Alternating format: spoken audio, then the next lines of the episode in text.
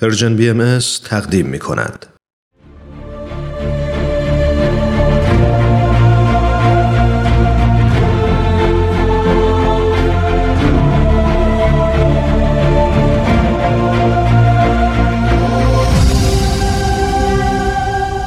چشمه خورشید نگاهی به آثار حضرت باب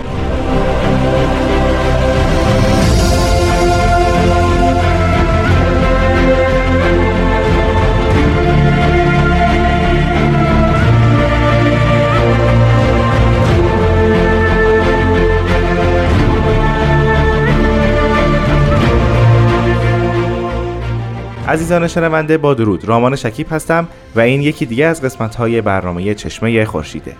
در برنامه چشمه خورشید به معرفی آثار حضرت باب مبشر به ظهور حضرت بهاءالله و شارع دیانت بابی می‌پردازیم. مهمان ما در این برنامه جناب استاد بهرام فرید هستند. با ما همراه باشید.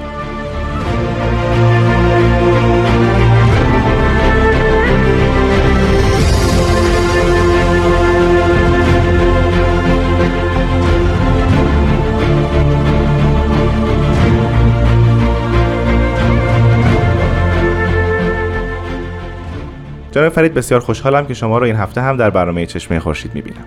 با عرض ارادت کامل نسبت به شما و شنوندگان محترم من هم خیلی خوشحالم که در خدمت شما هستم. سپاسگزارم. ما در هفته گذشته راجع به یکی از آثار حضرت باب به نام رساله زهبیه صحبت کردیم. بله, بله. شما در خلال توضیحاتتون فرمودید که یکی از آخرین آثاریه که حضرت باب در شیراز نازل می‌کنن. بله پس بعد آثار دیگری هم غیر از رساله ذهبیه در شیراز در این اواخر نازل شده باشه. بدون تردید البته این مبتنی بر حدس و گمان ماست. بله. در حقیقت دو تا خط به صورت کاملا موازی با هم دارن پیش میرن تا حضرت باب از شیراز خارج میشن و سمت اصفهان تشریف می‌برن. بله.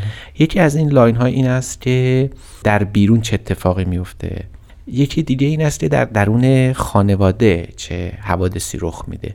اون اتفاقاتی در بیرون داره رخ میده اینه که آشوب و بلوا ایجاد میشه. در اثر تفسیر سوره کوثر و رساله ذهبی که پاسخ دارن میدن به بسیاری از مسائلی که در اطراف ایشون وجود داشت بله. دست به دست میگرده و ایشون به مسجد وکیل تشریف می‌برن در اونجا می‌خوان از ایشون که دست از این مدعا بردارن و اون اتفاقاتی که در تاریخ رخ داده ما, ما نمی‌خوایم زیاد وارد اون مسائل بله. بشیم معالا این است که حضرت باب در این خط حوادث بیرونی به جایی می‌رسه حکومت که دیگر صبوری دیگه با حضرت باب نمیشه و اوضاع شیراز داره از هم میپاشه. از طرف دیگر اون بیماری فراگیری که در کل شیراز رخ میده به طوری که حتی داروغه شیراز اسیرش میشه نجات فرزندش توسط حضرت باب که دعا می‌کنن انشالله سالم بمونه باعث میشه که دیگه از حصر خانه بیرون بیان. ولی دیگه در شیراز دیگه نمونن. بله. حضرت باب انتخاب می‌کنن که از شیراز بیان بیرون و دیگه شیراز خود آرامش پیدا بکنه. در سر اون حوادث بسیار سختی که پیش آمده بود. پس این انتخاب خودشون بود خروج بله از شیراز بله نه اجبار بله حکومت. بله بله کاملا. ولی وقتی که به اسم وارد میشن مسئله جور دیگه ای میشه. حالا خدمتتون عرض بله. می‌کنیم. از طرف دیگه در خانواده یعنی بین مادرشون همسرشون و سه تا دایی هایی که در اطراف ایشون بودن و بسیار حمایت می‌کردن هم داره مسائلی رخ میده که حضرت باب می‌خوان از شیراز برن ولی بعد مراسم تودی رو به عمل بیارن. بله. نمی‌تونن سه تا دایی رو با خودشون بیارن با همسر نمی‌تونن عزیمت بکنن. چون حضرت علا می‌دونستن وقایع دا چه حد خطرناک و داره اتفاقات پرمخاطره داره رخ میده. از این رو یکی از آثاری که نوشته میشه خطاب به حرم ایشون یعنی همسرشون هست. که در اونجا بهشون توصیه می‌کنن که چون وقایع آینده وقایعی است بسیار بسیار مدهش و خطرناک و ممکنه که این هموم و قمومی بر تو ایجاد بشه مناجاتی برایشون نوشته میشه و بهشون لطف می‌کنن جور که حضرت شوقی ربانی نوشتن. و من هر وقت استراب و پریشانی تو زیاد شد این دعا را بخوان من در خواب به تو ظاهر می‌شوم و اندوه تو را زائل می‌سازم. شوربختانه ما نمی‌دونیم کدوم یکی از مناجات ها هست اما حتما یکی از این مناجات است که در اختیار داریم و ممکن اصلا از بین رفته باشه متنش یا نه به احتمال زیاد نباید این اتفاق رخ داده باشه چون تمام اون نامه هایی که برای حضرت حرم نوشته شده برای همسر نوشته شده بله. حتی برای مادرشون وجود موجوده، داره بله. برای همین بعد در تحقیقات آینده معلوم کنیم در عین حال هم چون می‌دونستن این سفر بی بازگشته دیگه هیچ رجعتی وجود نداره در عین حال هم تکلیف اموال خودشون رو هم مشخص کردن. یک وصیت نامه نوشته میشه که این وصیت نامه ما نمی‌تونیم بریم وصیت نامه آخرین ایام حیات ایشونه. در واقع باید بریم وصیت نامه است که در آخرین لحظات اقامت در شیراز نسبت به اموال خودشون اعلان کردن. و جالب اینه که این وصیت نامه ابدا لحن وصیت نامه های متعارف و معمولی رو نداره بلکه به صورت یک توقیه الهی نوشته شده. با این جمله شروع میشه. بسم الله الرحمن الرحیم الف لام میم ذالک الکتاب و حکم من بقیت الله امام عدل مبین. یعنی این نوشته از طرف بقیت الله یا همون قائم آل محمد نوشته میشه. ان اقرأوا یا ایها الملأ من ذوی القربا یعنی خطاب هم به نزدیکان ایشونه. که بدونید که الان می‌خواد با شما چه بریم. وصیت نامه سید علی محمد شیرازی نیست بلکه وصیتی است که قائم حال محمد از ملکوت الهی به خانواده حضرت باب بله. اعلان کرده. بعد میفرمایند که حالا توی خلال وصیت نامه چه مطالبی گفته میشه. اول به خال اعظم میفرمایند. یا ایها الخال ان الیوم لم, لم یحل علی علی قدر خلدر من شیء الا ان ینفق فی سبیل الله. فهمان که مهمترین چیز در این اموال اینه که خطاب به خال گفته میشه مهمترین مسئله این است که حلال نیست حتی یک ذره از اموال من مگر اینکه به نیت انفاق در راه خدا داده بشه. بله. یعنی شما وقتی دارید خارج میشه به جای اینکه اموال رو بسپرن دست این و اون و و و هست با میفرمایند که نهایت داشتن هر اموال این است که در راه خداوند انفاق بشه. اما به این معنا هم نیست که خانواده بی بهره باشن. انک لتعلم به ان علی دین من امی و من انت تعلم حکمه یعنی همسرشون. یعنی میفهم بگن که اونا نسبت به من حقی داره بله. و بعد برای همین برخی از اموال خودشون رو مثلا بیت خودشون رو به مادر و حرمشون بخشیدن.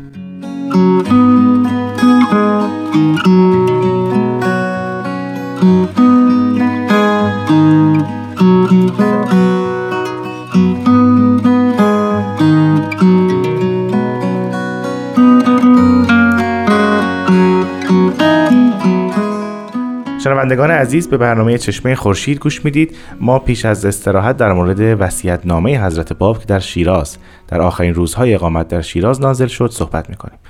جناب فرید آیا محتوای دیگری هم در این وصیت نامه هست؟ بله یکی از مهمترینش تقسیم امواله. میفرمایید سمن سفل ماله و اکتب لهما. یعنی مال رو نصف بکنید. هر که مال نقدی هست بین دو نفر یعنی مادر و هرم همسرشون تقسیم بکن اما نکته اصلی این است که راجب خونه صحبت می‌کنن. درسته که خونه به اسم مادر و همسر هست اما فهمان این بیت الهی است. یعنی این اندیشه که خونه فقط خونه است از ذهن اینها گرفته میشه. بلکه به عنوان بیت الله قلم داد میشه. می‌فهمن که مثل البیت من کتب الله ذالک الحکم له. می‌فهمن این مثال این بیت مثال اون حکم خداوندی است که راجع به کعبه داده شده. بعد از همینجا جرقی حج گفت زده میشه. بله. یعنی ما اگر بخوایم بگیم حج بیت شیراز در حقیقت همون حج کعبه است در اسلام شاید درسته که در بیان فارسی اطلاق میشه. اما در حقیقت مثل در همین وصیت نامه ذکرش گفته شده. چون می‌فهمم و انهو حرمون امنون للخاضعین جمیعا. این مثل حرم امنی میمونه برای تمام مؤمنان. حتی شیراز رو یعنی سرزمین شیراز هم خود منطقه شیراز هم برای ایشون حکم اون حرم الهی هست چون که مثلا مکه برای مسلمانان. بله، بله. اما در نهایت ببینید می‌خوان وصیت بنویسن. اموال تقسیم میشه. خونه بیت به اسم گفته میشه. حتی در مورد بیت که حج واقع قرار انجام میشه حتی می‌فهمن که این باید تعمیر هم بشه و به مادرشون میگن اگه خواست تعمیر بشه اجازه بده که این خونه از بین نره. بله. در واقع. یعنی نگهداریش هم در اینجا وصیت گفته میشه. همه اینها گفته میشه اما می‌فهمن که مهمترین چیزی که برای شما به ارمغان گذاشتم و اینجاست که باید بگیم خانواده باید ایمان آورده باشن نسبت به حضرت باب این جمله عجیبه. تکلیف اموال مشخص کردم. اما بدونید بهترین مالی که برای شما گذاشتم ان حرفا من آیاتنا اعز و اندنا من ملک الاخرت و دنیا یعنی اون آیات مهمترینه. از حتی داشتن دنیا و آخرت برای شما مرغوبتر و عزیزتر و دلپذیرتره. این مال حقیقی هست اعلاست که باید اون رو حفظ و نگهداری بکنیم. یعنی نامه فقط تقسیم اموال نبوده بلکه اهمیت آثار و الواح حضرت باب بوده. چون ما از حضرت باب بعد از شهادت ایشون هیچ راهی به ایشون نداریم مگر از طریق همین آثار و, آثار و الواح الهی. گویی مظاهر ظهور تحمل نداشتن توی عالم خاک بمونن و از اون فقط صحبت بکنن. ما همین قضیه رو توی کتاب اقدس هم مشاهده می‌کنیم. انگار احکام احکامی که مخصوص به این دنیا و حالا جسم انسانی هست. و میگن بعد سریع انگار حضرت باب پرواز می‌کنن در کتاب اقدس به عوالم عرفانی. اینجا هم حضرت باب در مورد انبال دارن صحبت می‌کنن و ناگهان پرواز می‌کنن به سمت بیت الله و بیت بله. اصلی و حرم بله. الهی و آثار و الواحشون. همینطوره. دقیقا همینطوره. یعنی باید بگیم که مثل عقاب تیز پروازی است که در آن واحد که می‌تونه در بلنداهای آسمان پرواز بکنه یه دفعه قصد زمین هم می‌کنه بله. و نزولش پر شتاب خودش رو داره و برعکس. این, این, این واقعا فراز و نشیب بودن در اینجا و جهان بعد یا ملک و آخرت واقعا وجود داره. حتی در مورد آیات توی این وصیت نامه هست. میفرمایید که اگه شما بخواید بدون آیات الهی چیز انه لانه ینزل من لدن امام مبین.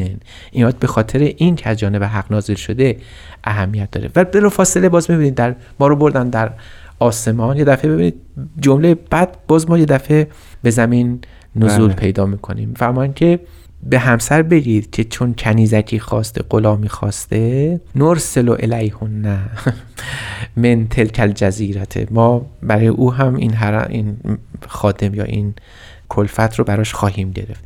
یعنی می‌خوام بگم که از تعالی در آن واحد که نقش این جهانی خودشون دارن ایفا می‌کنن اما غافل از اون معموریت اصلی خودشون نیستن. این وصیت نامه خوشبختانه منتشر هم شده.